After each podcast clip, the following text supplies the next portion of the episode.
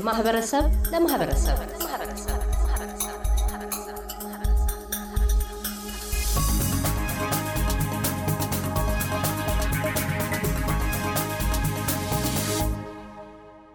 ከወይዘሮ ሰብለወርቅ ታደሰ በብሪስበን ኩዊንስላንድ የደቡብ ማህበረሰብ ማዕከል ማኔጂንግ ዳይሬክተር ጋር በቀዳሚው ክፍል ያስገዳጅ ቁጥጥር የባህርያት መገለጫዎችን የክስተቱ መንስኤዎችና በተጠቂ ግለሰብ ላይ የሚያሳድራቸውን ስሜታዊና ስነ ልቦናዊ ጎጂ ተጽዕኖዎች አንስተን ተነጋግረናል። በቀጣይነት የኩዊንስላንድ መንግስት አስገዳጅ ቁጥጥርን ከሲቪል ህግ ተጠያቂነት ወደ ወንጀል አስጠያቂነት ሊደነግግ የበቃበት ዋነኛ አስባብ ምንድን ነው ስንል ጠይቀናል። ወይዘሮ ሰብለ ወርቅ ታደሰ እንዲህ ያስረዳሉ። እኔ እንኳን በዚህ ጉዳይ ላይ በ domestic family violence prevention ወይም የቤት ውስጥ አመፅ እንዳይከሰት በሚደረገው ቀድሞ ክልከላ ላይ ከ2017 ጀምሮ በዋናነት እንደ ስራ ስሰራበትም የነበረው ነው እና ዋናው ምክንያት ይሄኛውን በዚህ ዓመት ህግ ሆኖ እንዲወጣ ካደረጉት አንዱ ሀና ክላርክ የምትባል ከሶስት ልጆቿ ጋር በእሳት ተቃጥላ ባሏ እሳት ቤንዚል አርከፍክፎ እሷንም ልጆቿንም የገደለበት ሁኔታ ነው ያለው ልጆቹ በሙሉ ከሰባት ዓመት በታች ያሉ ልጆች ናቸው ሁሉም። እና ህፃናት አንደኛው ደግሞ በጣም ትንሽ ልጅ ነው። ገና ትምህርት ቤት ያልጀመረ ልጅ ሁሉ እንግዲህ ትልቁ ስድስት ነው። ትንሿ ላያ አራት ነች። ቴራያ ደግሞ ሶስት ሆነው ነው እንግዲህ የተገደሉት በ2020 ፌብሩዋሪ ላይ እዚህ ኩዊንስላንድ ማለት ነው። እና ለብዙዎቻችን በጣም ዘግናኝ እና በጣም የሚያም ለሰው ልጅ ታሪክም ሲሰማ የሚዘገንን ሁኔታ ነው። የእነሱን case ስንመለከት ሀና ክላርክ የገደላት ባክስተር ማለት ባለቤቷ ወይም የቀድሞ ባሏ ለረጅም ጊዜ ምንም አይነት የ physical ጉዳት አድርሶባት አያውቅም ለምሳሌ። ነገር ግን ከቤተሰቦቿ ጋር መገናኘት አትችልም። even የፌስቡክ page ራሱ ለብቻዋ እንዲኖራት አይፈቅድም ነበር እና በጋራ ነበር control የሚያደርጋት። ይህንንም እስከምትወጣ ከአንድ ወር ከሁለት ወር በፊት ከግንኙነቱ እስከምትወጣ ድረስ domestic family violence ወይም የቤት ውስጥ አመፅ የሚባለው እሷ ላይ እየደረሰ እንደሆነ እንኳን አታውቅም ነበር። ምክንያቱም ከመውደድ እሷን ከማድነቅ የሚመጣ ስለመሰላት የነበረ የእሷን ቤተሰቦች የሰጡትን testimony ወይም ደግሞ የቃል እንትን ስንመለከት አሁን ክፍት የሆነ የፍርድ ቤት ሂደት ነበር የነበረው ሁሉም እንዲማርበት በአደባባይ እያንዳንዱ ነገር ነበር discuss ሲደረግ የነበረው ሁኔታ ወይም inquest ሲደረግ የነበረው እና እዛ ውስጥ ስንመለከት አንድም ቀን ሰውነቷ ላይ ጉዳት አድርሶ አያውቅም። ነገር ግን ያለ ፍቃዷ sexual relation ይጠይቅ ነበረ። ያለ ፍቃዷ እሱ ሳይፈቅድ ምንም አይነት ስራ መስራት አትችልም ነበር። even እሱን ባገኘችው ሰሞን የምትሰራው የልብስ shop ውስጥ ነበር እና ዴቪድ ጆንስ አይነት store ኦች ውስጥ ማለት ነው። እና እዛ ውስጥ ስትሰራ ራሱ በስመቶ እዛ እንግዲህ ስራው የሚጠይቃት አለባበስን ራሱ ይቃወማት ነበር። እና ከዛ የተነሳ አውልቃ እሱ የሚላትን ልብስ ነበር የምትለብሰው ሁላ። ምንም አይነት በራሷ ላይ የመወሰን አቅም አልነበራትም። እና የሚያሳየን እሱ በጠቅላላ የእሷን case ስንመለከተው በ typical ይሄ እኛም ጋር ብናየው እንደኛም ማህበረሰብ ወንጀል የማይመስሉ እሱ ደግሞ በሌላ አቅጣጫ ምንም አይነት ወንጀል ከዚህ በፊት የፈጸመ ሰው አይደለም። ሃይማኖተኛ ነበር ብዙ የሃይማኖት መሪዎችን እሷን እንደሚወዳት relationship ኡን መስራት እንደሚፈልግ አማላጅ በመላክ የተለያየ even ነው ለእሷን ከመውደድ የመነጨ ልጆቹን ከማፍቀር የመነጨ እንደሆነ አድርጎ ነበረ ብዙ ነገሮችን የሚያደርገው እና ይህንን inquest ከተሰማ በኋላ ወይም የነሱ የሀና ክላርክ ቤተሰቦች የልጃቸውን ሁኔታ እነሱ ራሳቸው አያውቁትም ነበር። አሁን ለምሳሌ አንዱ ከእሳቸው አባቷ ከተናገሩት አንዱ ለምሳሌ ፌስቡክ page ዋን በተመለከተ ለምንድነው የራስሽ ማይኖርሽ ሲሏት አይ እሱ እኔና አንቺ አንድ እስከሆነ ድረስ ሁለታችንም ያ ሁለታችንም በአንድ ላይ ማየት እንችላለን ብሎ የጋራ ፌስቡክ ብቻ እንጂ የግሏ ፌስቡክ እንዳይኖራት ነበር ያደረገው እና ይሄንን እስካሁኑ ህይወቷ እስከሚነጠቅ ድረስ አላውቅም ነበር control ይሄ ማለት violence ውስጥ መኖሯን ያሉበት ሁኔታ አለ። ምክንያቱም በጣም አንዳንድ ባህሪያቶች መለየት ስለሚከብድ ማለት ነው። እና ይሄ እነሱን ጨምሮ ሌሎችም እንግዲህ እኛ ኩዊንስላንድ ውስጥ በባለፉት ሶስት አራት ዓመት ውስጥ ወደ በጣም ዘግናኝ የሆኑ ህይወታቸውን በዚህ በ coercive control related በሆነ መልኩ ያጡ ሴቶች ስለነበር በዋናነት ግን የሀና ክላርክ ቤተሰብ ትልቅ አስተዋጽኦ አድርጓል። የእሷ case ነው በዋናነት ይህንን ህግ ወደ መጽደቅ የእሷ ሚና ቀላል አልነበረም። እና እንዳልኩት የእሷን የሚመስሉ በጣም ብዙ እኔ እኔ እንኳን ከ2017 ጀምሮ ማውቃቸው ያገዝኳቸው ሴቶችን ብመለከት ዘጠና ከመቶ especially የኛ ማህበረሰብ ውስጥ ይሄ አለ። ብዙዎቹ እስካሁን ድረስ ወደ ሞት አልወሰዳቸው ሊሆን ይችላል። ነገር ግን በዋናነት እኔ ከረዳኋቸው ሴቶች አራት ሴቶች አሁን ህይወት አይደለም የሚኖሩት። አንደኛ በመድኃኒት dependent ሆነዋል። ሁለተኛ ነገር ደግሞ በራሳቸው ላይ even ከ relationship ኡ ቢወጡም ህይወታቸውን መምራት የማይችሉበት በቃ ቋሚ የሆነ የአእምሮ ጉዳት ትቶ አልፏል። ያ ማለት በሙሉ ኃይላቸው ህይወታቸው መኖር እየቻሉ አይደለም ማለት ነው። ስለዚህ coercive control serious ነው። እኛም እንደ ኢትዮጵያ community በነገራችን ላይ በዚህ ጉዳይ ላይ ተሳትፈናል።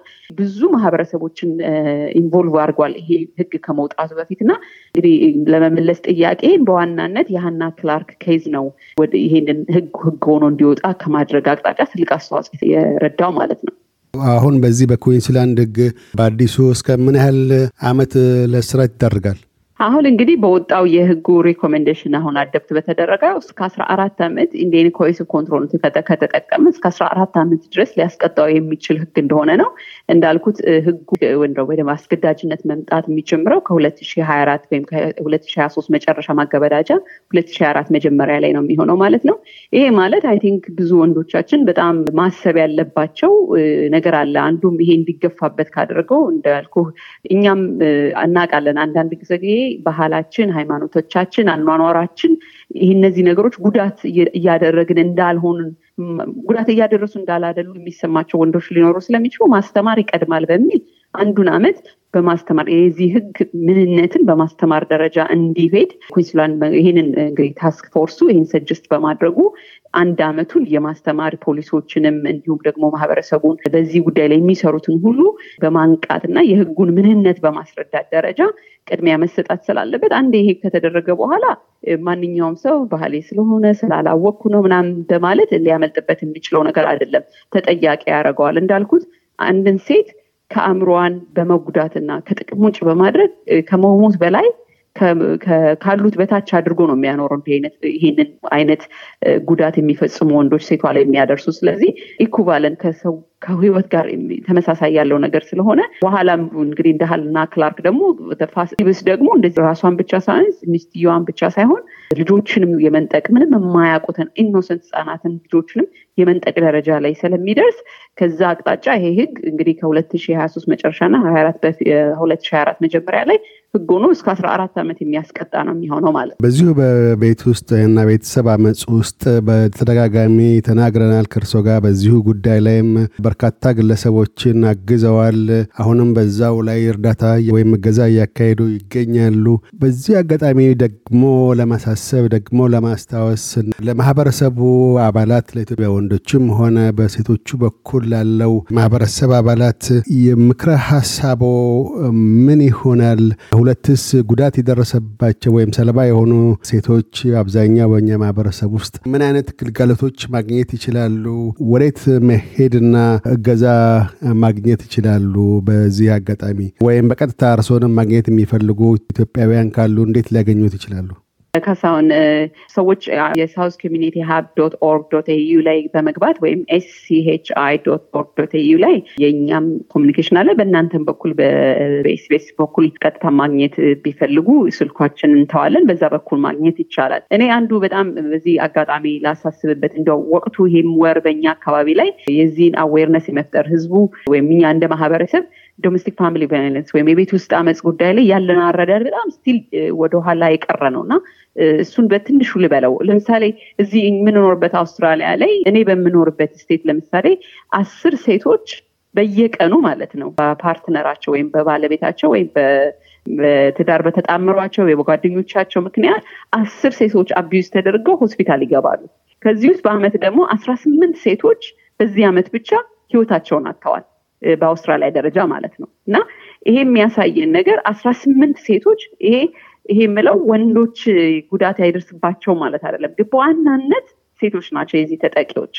ይሄ ትክክልም አይደለም ማለት ሁለት ሰዎች ተፈላልገው በአንድ ግንኙነት ውስጥና በአንድ ትዳር ውስጥ ወይም በአንድ ጓደኝነት ውስጥ በፍቃድ የጀመሩትን ነገር አንደኛው power ስላለው ወይም ደግሞ አቅሙን ተጠቅሞ የሌላኛዋን ሴቷን በዚህ በዚህ ሂደት ውስጥ ሴቷ ላይ የሚያደርሰው ጉዳት ቀላል የማይባል የመንፈስም የኢኮኖሚም እንዲሁም ደግሞ የማህበረሰብ ቀውስ ከማስከተሉ አቅጣጫ ሴቷ ብቻ አይደለም ስትገደል ወይም abuse ስትደረግ ልጆቹ አሉ፣ ቤተሰቦቹ አሉ፣ ጓደኞቹ አሉ።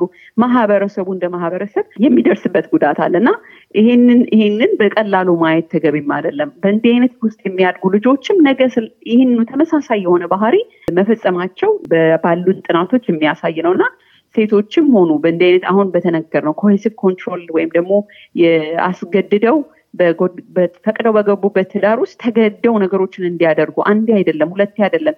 ባህሪው ተከታታይ ነገር ጓደኛን በመምረጥ ፋይናንሳቸውን በመቆጣጠር በራሳቸው ፋይናንስ ላይ ምንም አይነት ውሳኔ መኖር ሳይኖራቸው ልጆቻቸው ላይ ራሱ ውሳኔ መስጠት የማይችሉበት ደረጃ ላይ ከደረሱ መውጫ መግቢያቸውን አስር ጊዜ የሚከታተል ከማን ጋር ኢሜይል አረግሽ በየጊዜው እየገቡ መሰለል text ኣቸውን ስልካቸውን እየበረበሩ ነፃነታቸውን መንፈግ እንዲህ አይነት ምልክቶች ካዩና ይሄ ደግሞ ተመሳሳይነት ተደጋጋሚ ካለው አደጋ ውስጥ ናቸው ማለት ነው። በረጅም ሂደት ውስጥ የመወሰን በራሳቸው ላይ ያላቸውን confidence እያሳጣ ከጥቅም ውጭ የመጀመሪያው ነገር ጭንቀት ነው። ከጭንቀት በኋላ ወደ ድብርት፣ ከድብርት በኋላ የአእምሮ መቃወስ ውስጥ ገብተው የማይወጡበት ነገሮች ስለሆነ አደጋ ውስጥ መሆናቸውን አይተው ቀደም ብለው አንዳንዴ ወንዶች አውቀውም ሳያውቁትም ሊያደርጉት ይችላሉ። ነገር ግን ማወቅና ለማወቅ አይደለም ወሳኝነቱ።